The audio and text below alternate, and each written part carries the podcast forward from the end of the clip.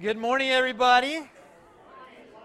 Am I on? Okay. First of all, it is an incredible joy for Cheryl and I to be the Simi Church, the outpost of the kingdom of God here in Simi Valley. And we are inspired by you. We're proud of you. And it's just a family reunion to be able to come and, and see all of you. Uh, so many friends here. Uh, of course, our history with uh, Joe and Lynette go back many, many years, but also with many of you. But it's a real treasure in the kingdom of God to have relationships of decades. And you get to live life with family, you get to be adopted into family. I saw Joe's mom, Fran, or as I call her, Mrs. C, uh, out there in the hallway. And, uh, you know, her, her legacy lives on in my belly. Many of my cells have been attributed to Mrs. C because um, she has one famous, well, she has many famous recipes, but one that she trained me on. And in Santa Clara, I mean, it is large quantities of beef and pasta and cheese. So, you know, I love it. There's no quinoa in there, there's no tofu in there, there's no kale in there. It's just all that, there's pasta, meat, and cheese.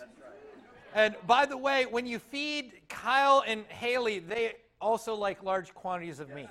They prefer those things. That's good. But, you know, life gets passed on through the generations, and it's fun when, when you get to see each other and you see we've aged, we've grown up, we're living life. Uh, but I just got to say, Cheryl and I are so proud of Joe and Lynette. Uh, we're so proud of the work they're doing here in Simi, and it's really fun. It is true, to my shame, Joe has been begging me for two and a half years to come and speak to you. And so it, it's a real joy to be here. But uh, we love Joe and Lynette. We love you guys. Uh, Santa Clarita, we're inspired by you. And so keep up the great work. And I am super pumped that you guys have hired campus interns. I got to know Kyle at the LA Church internship program uh, a couple weeks ago at UCLA. So that was fun.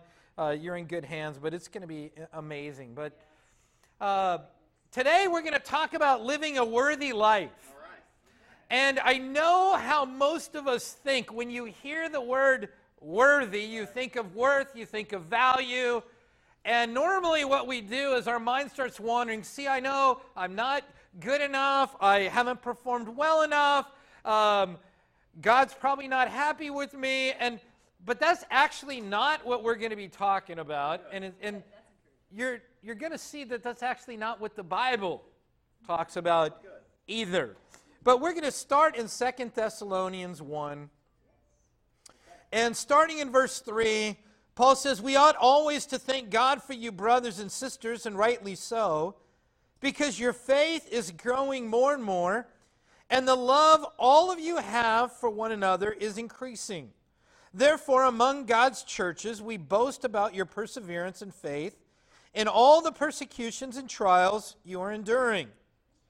All this is evidence that God's judgment is right, and as a result, you will be counted worthy of the kingdom of God for which you are suffering. And then let's drop down, verse 10. And he says, On the day he comes to be glorified in his holy people and to be marveled at among all those who have believed. This includes you because you believed our testimony to you. With this in mind, we constantly pray for you that our God may make you worthy of his calling, and that by his power he may bring to fruition your every desire for goodness and your every deed prompted by faith. And there's a couple of times in there you get that concept of, of worthy, that, that we're going to be found worthy and that God is going to make us worthy. And what's the context here? Well, he's talking about there's going to come a moment at the end. And it says, and then Jesus is going to come, and all glory is going to be his through his people. That's you and I. And you go, that's pretty cool to think about. You know, the other day, I saw this bumper sticker on my niece, Brooke, uh, her car. She's a disciple in our teen ministry. And I said, Brooke, I got a question for you. She goes, Yeah, Uncle Ron. And I said, What is Hecky? and she smiled, the you're definitely an old guy that you asked that question. And she goes, Uncle Ron, it's not Hecky. It's he is greater than I. I go, oh, that, that makes way more sense than Hecky. okay, I'm with, I'm with you now. I get the bumper sticker. And so, you know, but that's, that's kind of the concept of what Paul's getting the disciples to focus on is he is greater than I. And it's so easy to get um, consumed with me, myself, and I and take our eyes off the King of Kings and the Lord of Lords. And so, uh, you know, if you thought this was hecky, you know, I asked the tough question. You know, it's like in school when you're thinking something but you don't want to ask. Right. And then somebody else asks, and you're like, yes, I was thinking the same thing. Right. Now you know what hecky is. He is greater than I. So, you know, it's pretty cool, though, in verse 10, it says, On the day he comes to be glorified in his holy people and to be marveled at among all those who have believed. You know what this says about God? It says, He's the original marvel. you know, Hollywood, they do all their big blockbusters, and certainly this time of year, you know, I, I'm not into comics. I like all those movies. Um, I love good brainless action movies, but I hadn't heard of Ant Man and Wasp uh, before, so th- those are new things. But, you know, it's cool to see all their superpowers. The original hero is God. And the Bible says there's going to come a time where we actually just sit there and stare at him and go, wow. Wow. Like the first glimpse of God is going to make up for all the pain, all the hardship, all the suffering, all the toil, all the struggles, all the disappointments. Just the first glimpse of God and His glory is going to make everything we went through to get there Totally worth it. Amen. We will no longer ask why. After about, you know, 0.001 seconds, we'll go, I get it. But Paul's trying to help us get it ahead of time, so we're not waiting for that moment to get it. And that's the concept we're going to talk about with the worthy life. So in, in verse 3, it says uh, that you are worthy. Did I miss it? Where is it? Oh, verse 5. He said, You will be counted worthy of the kingdom of God. And then down there in verse 11, it talks about that, that God will make you worthy. Now, the question is, what, what does that word mean? What is it? Well, here's, here's what it means. Here's, here's the Greek word axios. Now, if you're into math, do we have any mathematicians in here? I love math. I actually liked it because there was a right and a wrong answer, and I didn't like writing papers that they could give you a bad grade and say, Well, I disagree, but you couldn't defend yourself. Right. So I liked math. I went into chemistry. But axios, it comes from the, it's the same word of axiom. It's a truth, it's a, it's a statement of congruence, which means, hey, this relates to this. It's, it's, it's a little different than equal Congruence is, yeah, it's, yeah, this makes sense. They're connected, they represent each other. And the idea of worthiness is that your life is congruent with this God that we're going to marvel at one day and go, aha, I get it. So when they talk about living a worthy life, what Paul's talking about is your life ought to relate. Your, your life ought to match up. That what's on one side of the equation here should match up with a God that we marvel at on the other side. Okay? So that's this, this statement of congruence. And by the way, that's the mathematical symbol for congruence. So, you know, throw that in for free. Okay, so here's some examples of places where this word is used in the scriptures in Luke 3,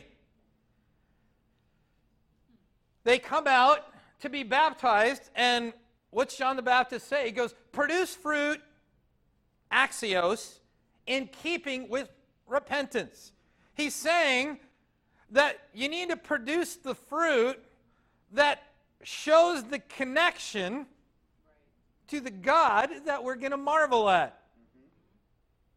And in Acts 26, Paul says that I preached that they should repent and demonstrate, same word, their repentance by their deeds.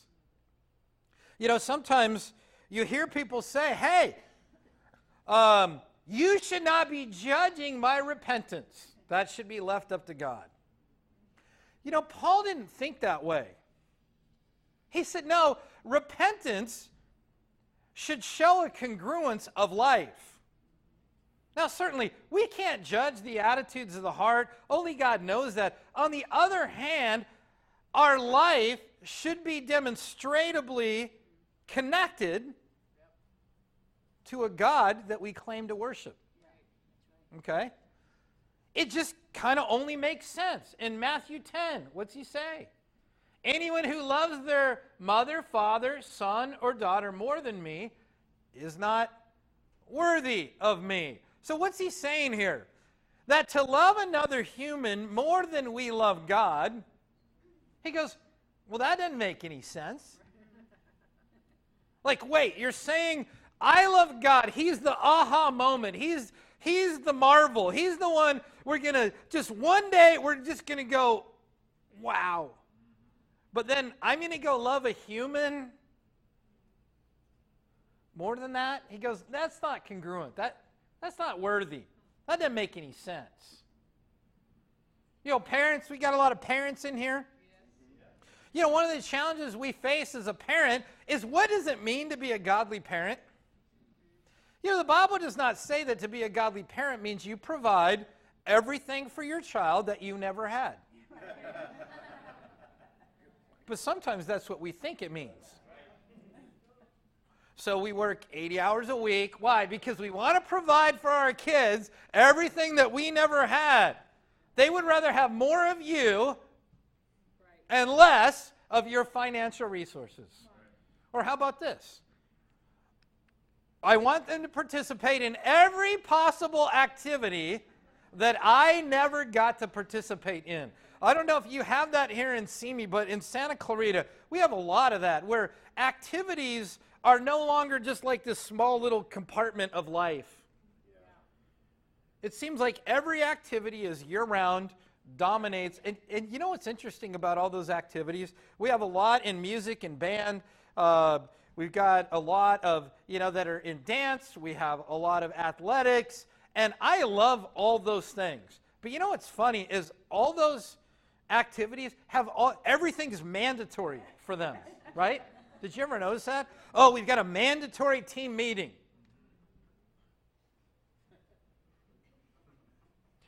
Jesus says you have a mandatory church right. meeting. Yes. Oh, I don't know, bro.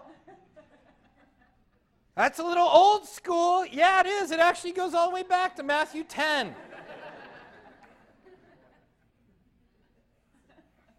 Oh, but they got homework due tomorrow. Yeah, well, then they're going to be up till midnight doing their homework. But it's amazing sometimes that, that we would never think of pulling somebody from a sports practice because they have homework but a devotional or a midweek or something else we look at as optional. You know, Jesus says if, if you love your mother, your father, your wife, your kids, your husband more than me, he goes, that doesn't make any sense. That doesn't go along with somebody that claims to worship the God who is incredible. He goes, that, that, doesn't, that doesn't go.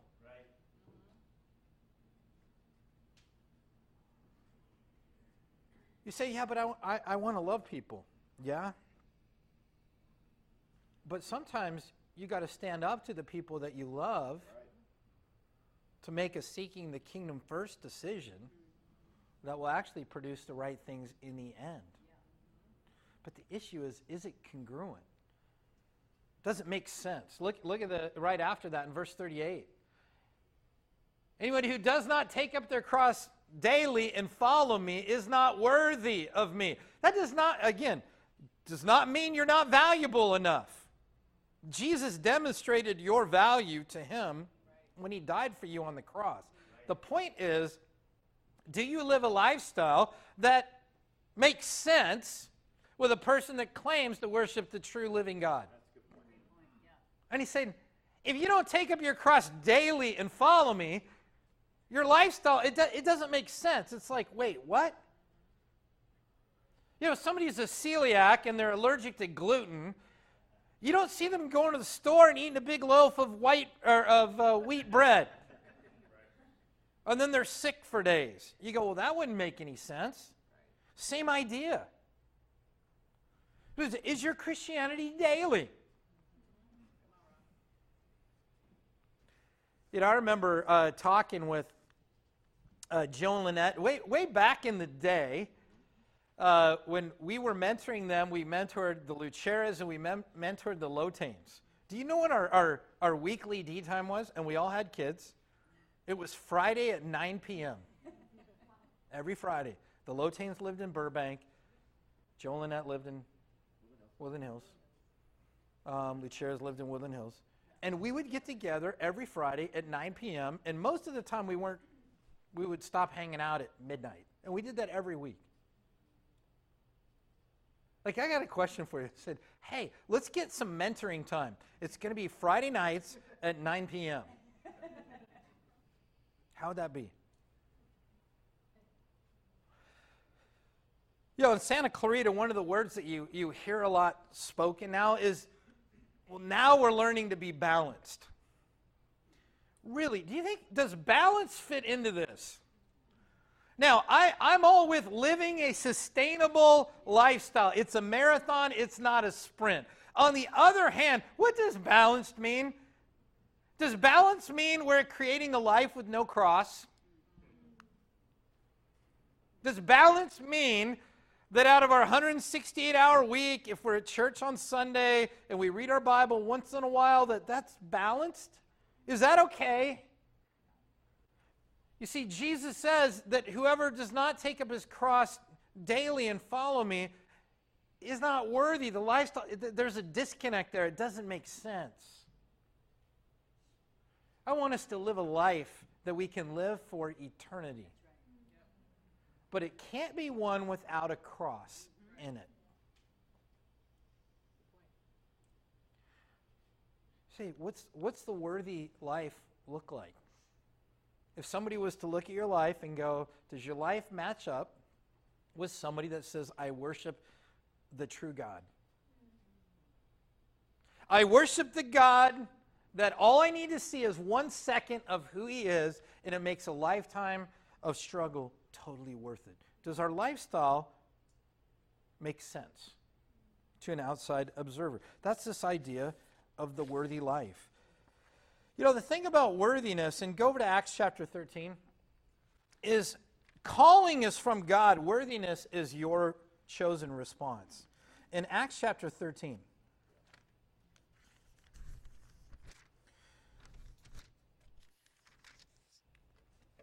Acts chapter 13. verse 44, it says, On the next Sabbath, almost the whole city gathered to hear the word of the Lord. When the Jews saw the crowds, they were filled with jealousy. They began to contradict what Paul was saying and heaped abuse on him. Then Paul and Barnabas answered them boldly, We had to speak the word of God to you first. Since you reject it and do not consider yourselves worthy of eternal life, we now turn to the Gentiles, for this is what the Lord has commanded us. I've made you a light for the Gentiles, that you may bring salvation to the ends of the earth. When the Gentiles heard this, they were glad and honored the word of the Lord, and all who were appointed for eternal life believed. You know what? It's, it's an interesting passage here because what, what's, what's Paul saying? He goes, Well, we had to start with you. Why? Because the Jews were called by God, they were chosen people. And Paul said, Hey, we, we had to start in the synagogue, we had to start preaching on the Sabbath. Why? Because because God was calling you to be his people. But to be called by God is not the same as choosing a worthy response. You can reject your calling. It is not an accident that you're here today. God has something for you to hear. God's word is speaking to you. But you can come to church and hear words and predetermine no matter what is said, I will not change. I've done it before. Where you, you come to church and you go, I'm too tired, I'm overwhelmed, I don't want to hear anything else that I need to do differently. Um, I'm going to just kind of feel fine about where I'm at. You know, I remember uh, my twin brother. He's a disciple with his wife up in Santa Clarita. He's, he's a good brother most of the time. but he was my biggest persecutor when I got baptized. And I remember trying to get him to go to church with me in Chicago. And I go, Mike, you just got to come with me once. Uh, I was in school at the University of Iowa at the time, and so we, we had to drive four and a half hours to get to church. But I said, just come with me once and see the church. And he goes, What do you think? That you're going to baptize me? And I said, Well, no, not necessarily, but I would like for you to see the church. And he came and he got to see Marty Fuqua preach in Chicago. And, uh, you know, he was riveted on Marty Fuqua preaching the word. And uh, it was an amazing sermon. And then afterwards in the fellowship, everybody kept hugging him. And he leans over and he goes, If one more person hugs me, I'm going to punch him. and I said, Okay, time to leave the fellowship.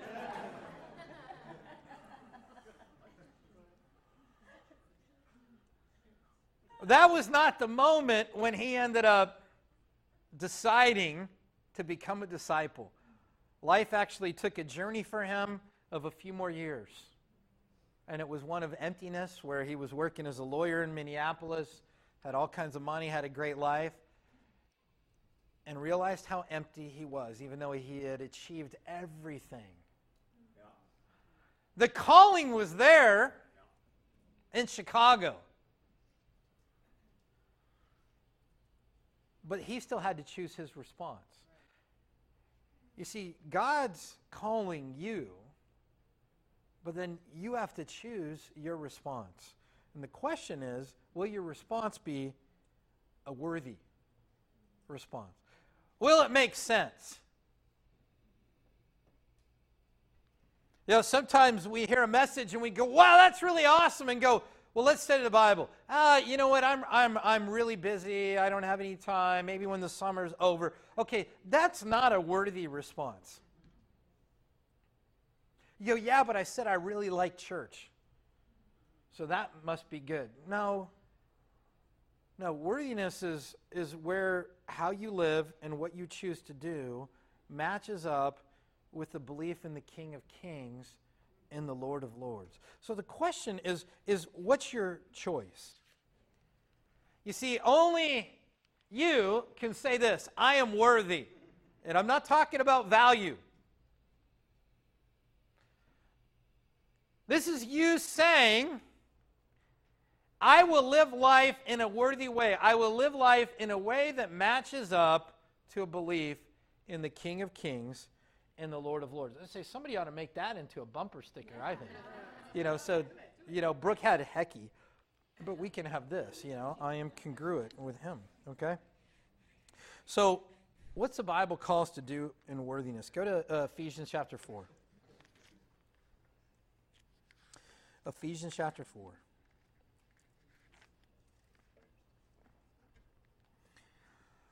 Verse 1 to 3. As prisoner then for the Lord, then I urge you to live a life worthy of the calling you've received. Now, listen to what that looks like. What's a worthy response? Be completely humble and gentle. Be patient, bearing with one another in love. Make every effort to keep the unity of the Spirit through the bond of peace. Now, let's step through those because sometimes we like to fuzzy up what does it mean, okay? Why do you think the word completely is in front of humble?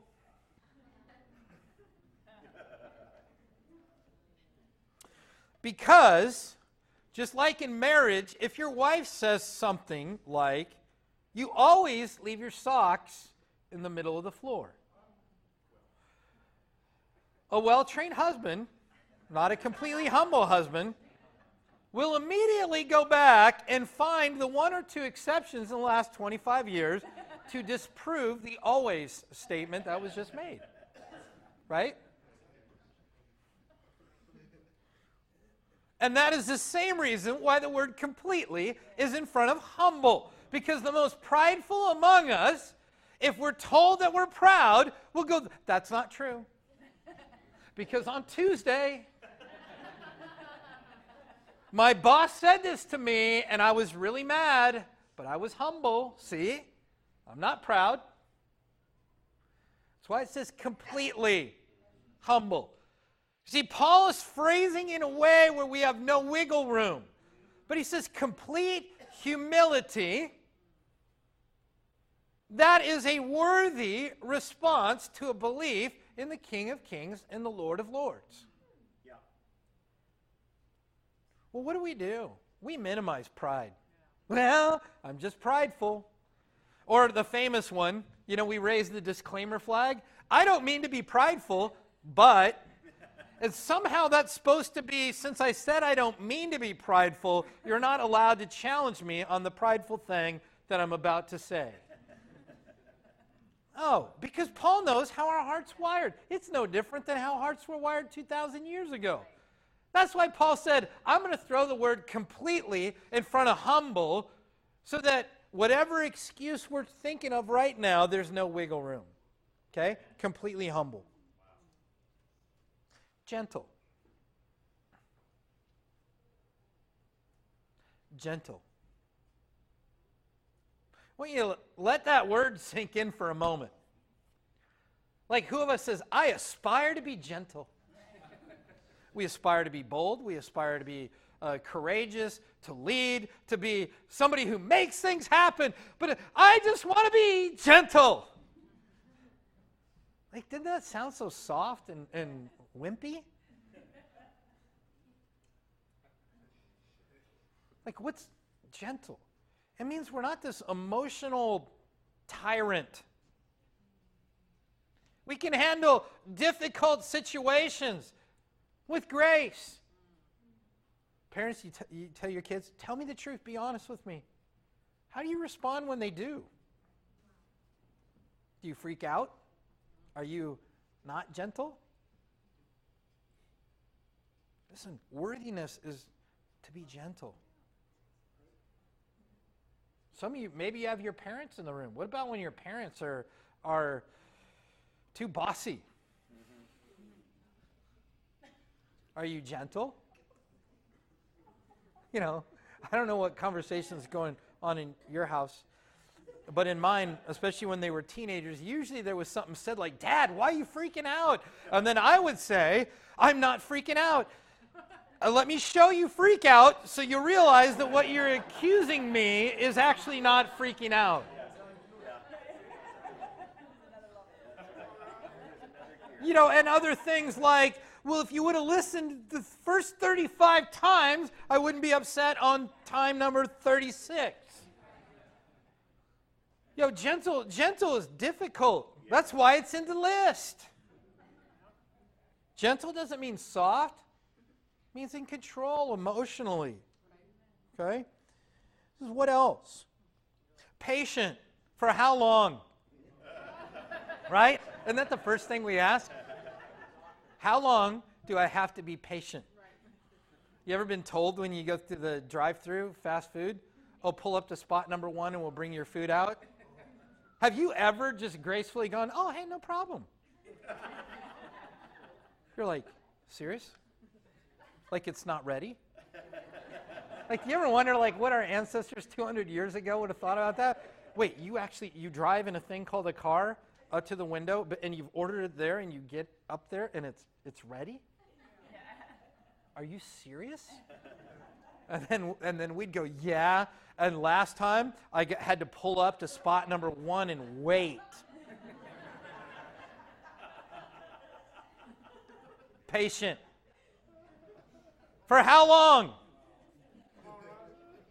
As long as God says you need to be patient. You know, I love the next one bearing with one another in love. What's that, what's that mean, bearing?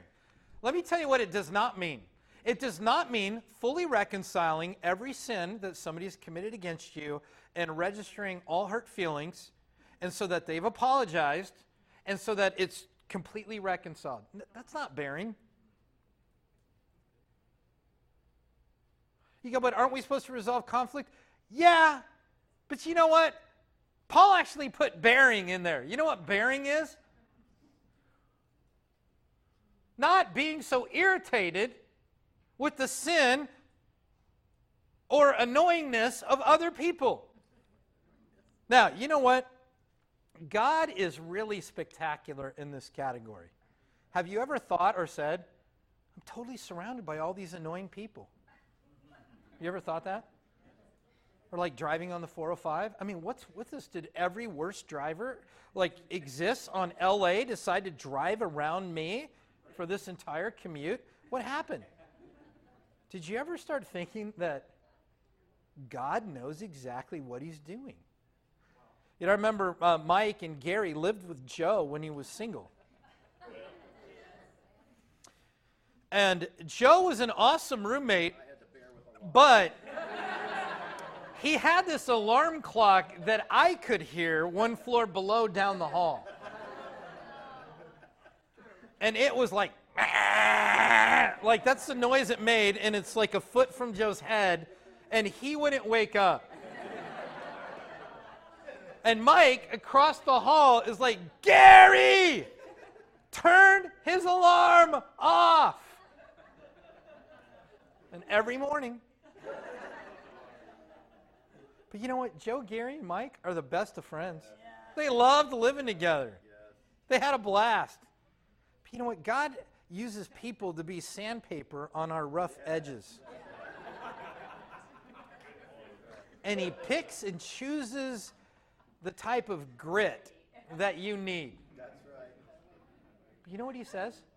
Bear with one another in love. That's right. That not everything that happens needs to be a big sit down talk. Amen. Okay? Well, that hit home somewhere. All right, that's awesome. God is divine sandpaper, and He uses people to do that, bearing with one another in love. Okay? Then he says, make every effort to keep the unity of the Spirit through the bond of peace. When, when people hang out with you, do they leave more united or more upset?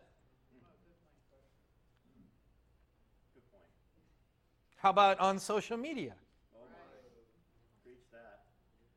The posts. Do they read what you write and they leave feeling more united? Or is there more angst? Do they feel more bonded? Do they feel close to God, close to others? I'm not telling you you can't have opinions. This is not an issue of have no opinions. Be a brainless Christian robot and just live your life without opinion. No. It's talking about being a peacemaker. We can unite or we can divide.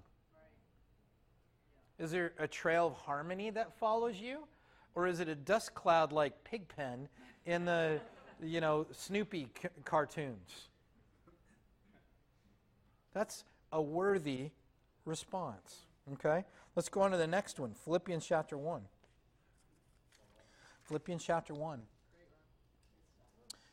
Verse 27 Whatever happens, Conduct yourselves in a manner worthy of the gospel of Christ. Then, whether I come and see you or only hear about you in my ab- absence, I will know that you stand firm in the one Spirit, striving together as one for the faith of the gospel without being frightened in any way by those who oppose you. Okay, so what, what's he talking about here? He says that you stand firm in the one Spirit, striving together as one for the faith of the gospel. Are you a team player? Are you like a lone wolf? Oh, me and God, we do our thing. You know, I can't tell you how many conversations I have as a minister when you invite somebody to church that goes something like this I love God, we're tight, but I don't, I don't really want to have anything to do with church. You can't have that. You cannot be just an attender. Are you a team player? Are you striving together? The Simi Church is an amazing ministry. Okay? What if it all depended on you? What if your commitment level, what if your heart, your love, your evangelism was everything?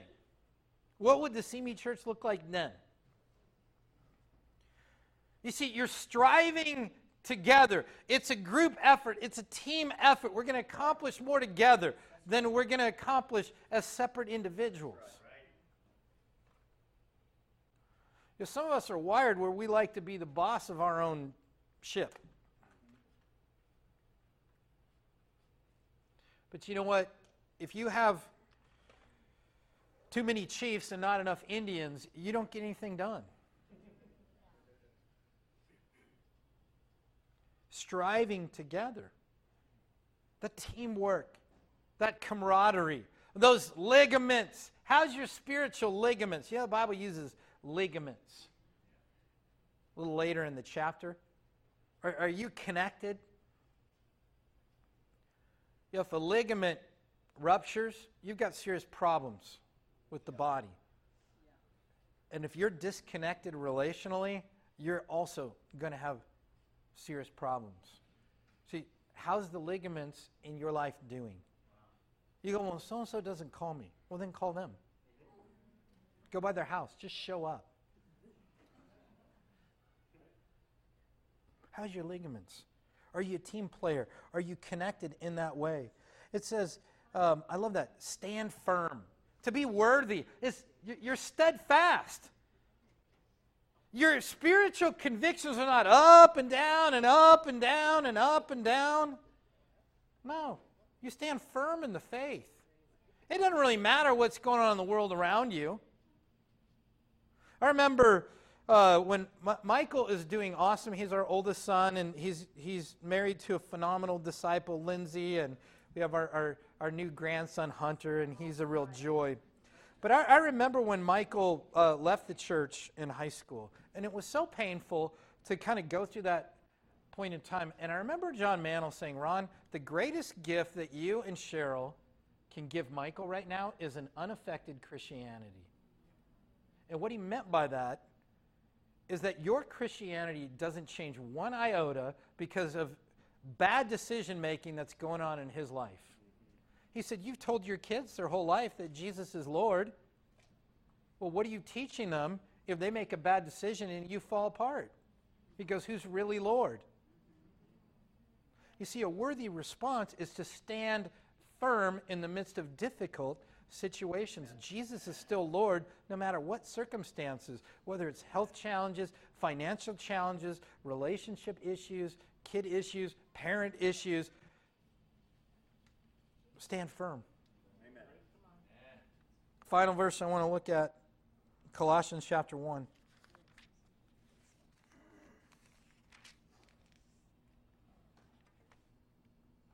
Verse 9 to 12.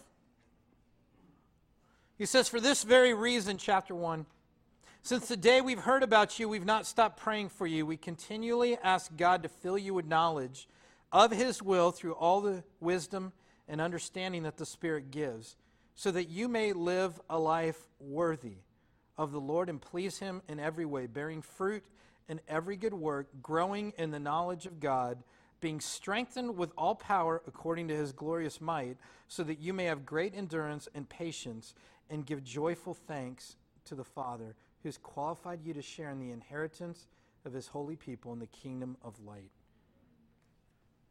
And what a passage. He says, bearing fruit in every good work.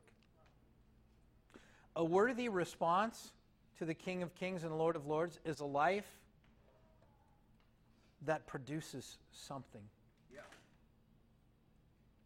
You see, God didn't save us and then leave us on the planet just going, man, I hope they make it.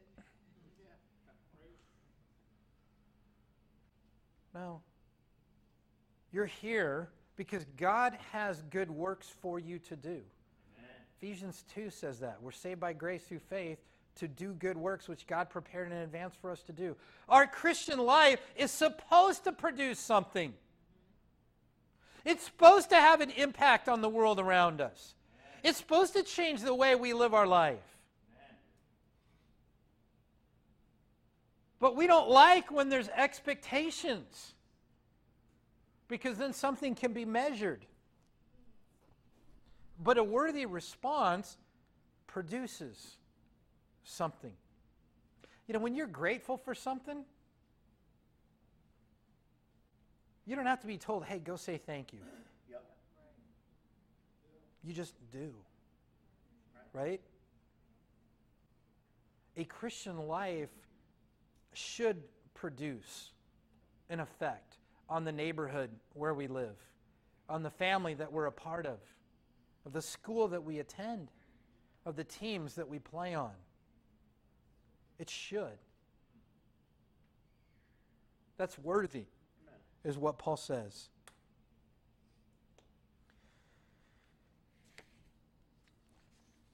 There's some other great stuff in there, but we're going to be closing out.